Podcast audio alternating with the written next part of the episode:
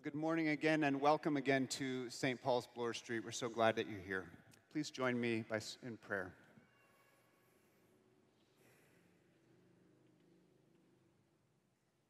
Heavenly Father, please send your Spirit now in this place and drown us in it. That what is spoken and what is heard might be borne by you and reveal to us the face of your Son, Jesus Christ, in whose name we ask this and all things. Amen. So, we're in week two of our summer preaching series on the Apostles' Creed, the most ancient and fundamental summary of what it is that Christians believe. And over the summer, we'll be looking at what the Creed says and asking, what if it's all true? What does it mean to take this seriously, to believe these things, and to live them out? Bishop Jenny kicked us off last week with the first two words which set up the entire Creed I believe. Everything that the Creed says is just giving content to that beginning statement of faith, that claim of faith. And today we look at the first line of the Creed, the first thing that we say we believe. I believe in God, the Father Almighty, creator of heaven and earth. Now, I want to acknowledge right off the bat that this is going to be complicated, but this stuff is fascinating. There are three names in this first line God, Father, Creator. And what I want to talk about today is what it means to call God the Creator by that name, Father. And if you bear with me, I promise there's a payoff for your life at the end. All right, so here's the thing it is one thing to say, I believe in God, full stop. Lots of people can do that. God, a higher power, an ultimate source. As a word, God can mean almost anything. But it is quite a different matter as to do as the creed does and say, I believe in God the Father. What do you think of when you think of God as the Father? None of us believes that God is literally an old man in the sky, but that imagery is hard to shake free from your mental architecture, isn't it? And how you think of God being God the Father is probably going to be affected on some level by your experience of father, of your father, of earthly fathers, whether that's good or bad or absent or abusive. But here's the problem whatever your own experience of fathers, we, we know that's not what we mean when we say we believe in God the Father, right? Because how could it be? Like, God isn't defined by how we've experienced fatherhood in its fullest spectrum. I'm a dad. God isn't just a big version of me on my good days or my bad days. So, to be blunt, what does it mean to say, I believe in God the Father without projecting our own father issues, good or bad, onto God, the creator of heaven and earth? Let's make the problem a little bit more complicated. Believing in God the Father does not, believe, does not mean believing that God is male. Let me say that again God the Father is not male. Regardless of what associations we might have with the word Father, Orthodox Christian belief for the entire 2,000 year history of the church says that God the Father is not male. I'm not saying that God's female either. God has neither sex nor gender. We're talking about the creator of heaven and earth. God, the source of all that is. God doesn't have a, a body, anatomy, chromosomes, and gender and sex are properties of bodies. When God created humankind, Scripture says that God created them in God's image as male and female. God is not male or female, God is God. So, given that Christian doctrine declares God does not have a gender, and given that Scripture uses masculine and feminine metaphors for God, likening God to a mother bear or an eagle, saying that God gave birth to Israel, comparing God to a nursing mother, what does it mean to call God Father as Jesus does? As Jesus does. Because the New Testament is abundantly clear about this that Jesus spoke about God and spoke to God as his Father. He taught his disciples to pray, Our Father in heaven. Jesus told them that their heavenly Father would take care of them, even dying on the cross. Jesus said of his killers, Father, forgive them, for they know not what they do. So if the God that Jesus prays to is not simply the biggest and baddest version of masculine power, what does it mean that Jesus calls God Father? I think it boils down to this For Jesus to call God Father is a declaration that where we come from, our creation, is love. And we know this because we see the Son. We know that the Creator is the Father because we see the Son, and where there is a Son, there is a Father. And so Jesus points us to the Father, points us to the loving origin of our creation, points us to what God would have us be and to who God is. And I'm going to exp- unpack this in two ways. The first is what's it mean for God to be the Father of Jesus, the Son? And second, what's it mean for us to call God our Heavenly Father? Okay? First, we're going to look at what it means for God to be called the Father of the Son, Jesus. And to explain this, I need to give you the Coles Notes doctrine of the Trinity. And it's going to be a lot, but I know you're going to hang with me. And there are people in this room who could stand up and do a better job of explaining the Trinity than I could, but I will tell you if you are brand new to the church and you are wondering what is this Trinity you're talking about, there are people who've been going to church for years who have the same questions as you. So I'm going to trust that this is going to be of some, some usefulness. In a nutshell, the Trinity is this Christians affirm that there is only one God, one God, no competitors, no substitutes. But this one God exists in, eternally in three persons. That the singularity of God is a community of three. And these three are the Father, and the Son, and the Holy Spirit. Each of the Father and the Son and the Holy Spirit is fully God. It's not like God is a pie divided into three pieces and each one gets part of it. And all three together are God, and none of the three is the other two. And listen, if that feels confusing, it's okay. This is a reality to be worshiped and meditated on, not a concept to be completely comprehended, because where else in life does one plus one plus one equal one? And we could go on for days about the Trinity, but this is not a theology lecture. So here's why this matters for today it's because we cannot talk about God being the Father without talking about the Trinity.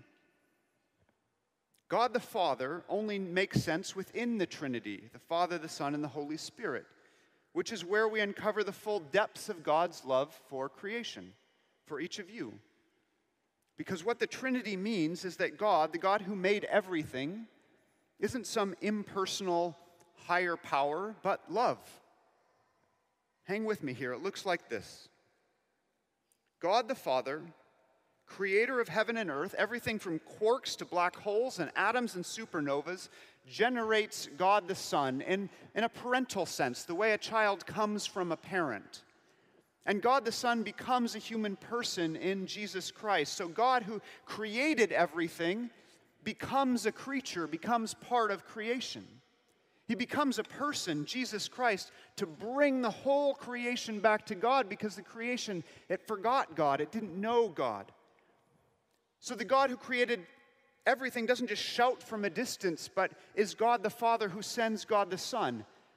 And then God the Son, God in creation, God become creation, sends God the Holy Spirit into creation, the Holy Spirit who is breathed out by the Father to live in those who testify that Jesus is the Son and to bring those believers back to the Father. That's the fundamental movement, the Trinitarian movement of the Christian faith. And that's a lot, but we're not even close to being done. because, of course, this is not a theological doctrine just to consider thoughtfully and nod and say, oh, yes, yes, how interesting. No, because if this is true and this is true, then it changes everything for us. This is what it means for, this gives us the sense of what it means for us to call God our Heavenly Father. Because God is not just the Father of the Son, Jesus, but in and through Jesus, we who believe in him, who know him as the Son, we are adopted as God's children, brothers and sisters to each other. And Jesus, you are a child of God. Which sounds really nice to say, doesn't it? You're a child of God. Wouldn't you just love to tell people that you're a child of God? But what's that mean? Let's put some meat on those bones. To be a child of God means knowing that your relationship, your, uh, that your relationship to the, uh, to the condition of your existence is love. I'm going to say that again. To be a child of God means knowing that your relationship to the condition of your existence is love.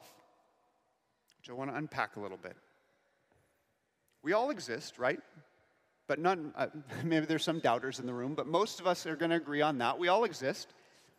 And none of us knows exactly why. I mean, we know how we got here. We have parents, but we don't like really know why anything, the human beings, the world, the universe exists in the first place. And there is a way of telling the story of your existence where you're the product of chance. Like you start with the Big Bang and fast forward nearly 14 billion years, and through a series of cosmic accidents, life begins on Earth, and then there's a series of biological accidents, and a little while later, here's you and me doing our best with what we've got. This is a fundamentally atheistic story. It's a story without God. And it's possible to tell this story and be a decent person and love other people. You can do all those things without God. But what this story that I just told, the story that you're here by chance, if that's the story we're telling, what this story means is that the impersonal forces that created you, the Big Bang, the cosmic and biological accidents that yielded you, are indifferent to your existence. The Big Bang doesn't love you. The Christian story is a fundamentally different story. None of the facts have to change. The universe can still start with a big bang. It can still be nearly 14 billion years old. But the Christian story looks at everything that is and says by faith, I believe the universe does not simply exist. It was created by a creator. And, and, because I have met the Son of God in Jesus Christ, I know that the character of the Creator's relationship to the creation is love like the love of a father for a son. So the Christian story looks at existence and says, This comes from a loving creator, this comes from a father. And that's a leap of faith, right? Let's not pretend that's self evident or obvious or someone who doesn't think so is dumb. That's a leap of faith. Declaring fatherhood has always been a leap of faith because there's never a doubt who a child's mother is. You can witness it. You can say, this child belongs to this woman, but paternity, fatherhood, in the sense of ascribing an origin of a child, that's always required faith. To look at a child and say, this person came from him. And this is why Jesus calls God Father, because he knew who his mother was. But it takes faith to say, My Father who is in heaven. And in precisely the same way, it's the declaration of faith, the words that open the creed, that looks at existence and says, I believe, I believe I am not an accident. I believe I come from somewhere. I believe I come from someone. I believe that God created me. I believe my Creator loves me. Which is to say, I believe in God, the Father Almighty, creator of heaven and earth. And I believe this because, because I have met the Father's only Son, Jesus Christ the Lord, and the Holy Spirit has testified to me that this is true. And those who know the Son are now brothers and sisters, children of the Father. Look at again at our first John reading. Right there at the end, verse 14, this is what we're talking about. We have seen and testify that the Father has sent his Son and verse 13, we know that God is in us and we are in God because the Spirit tells us so. And all of this is an expression of the love that is God, verses 8 and 9. God is love. Love is not God, but God is love. And we know what love is because God, the Father, sent the Son into the world to die for our sins so that we might live through him. What does it mean to call God Father? To call God Father is to name the Creator as love, the love whose name as the Father is revealed by the Son. Okay. So, what does this mean for you, like practically speaking? I mean, everything. It means everything. If this is true, and it is, then what it means is that every day you're alive, you're walking through the love of God. Last night you slept in the love of God. This morning you woke in the love of God. If you ate breakfast, you've eaten in the love of God. You work this week in the love of God. You're here. You're not listening to a sermon. You are in the love of God. We exist in the love of the Father, like people swimming in the ocean or in water, but most of the time we forget it. We forget that love. We forget we're swimming. We don't even know we're wet. So, right now, as we close, I want to walk you through this. I want you to know it's real. I want to remind you what is real. what it means to say, I believe in God, the Father Almighty, creator of heaven and earth, and the first thing I want you to do is to pay attention to your hands. That means stop looking at me and start looking at your hands. This is not like an Anglican thought experiment, like, yes, I'm going to pay attention to my hands. No. Look at your hands, turn them over, see the creases, see the wrinkles, see the fingerprints, the hairs, the veins, the liver spots and say, I believe, I believe that these do not simply exist, these were created. These were made by the God who made heaven and earth. Your hands sing. They sing the love of the Father. Now look up. Look around you. Look to your right and your left. Again, I can see you, so I'm going to know if you're doing it. Look in front of you and behind you. I'm not joking. Really look, see someone. Look at someone else. Doesn't matter who. Someone you know, someone you don't know. Your spouse. Your, I know it's awkward. Bear with me. Your kid, your mom, a friend, a stranger. See their skin. God made that skin. The Father made that. Their skin, it sings. It sings the love of the Father. Now look at the walls of this place. Look at the stones. These were stones that were buried in the earth, that God made earth, for millions upon millions of years. And then human hands, God made hands, pulled them out of the earth and shaped them and stacked them to form walls so that people would have a place to worship. See the stones. God made those stones. The Father made those stones. The stones sing the love of the Father. Now take a deep breath. Feel the air in your lungs. Feel your God made lungs. Feel that air feeding your blood, your God made blood. Feel the air and your heartbeat, your God made heart singing, Love, love, love. You are swimming in the Father's love. Every minute of every hour of every day that God gives you life, you come from God.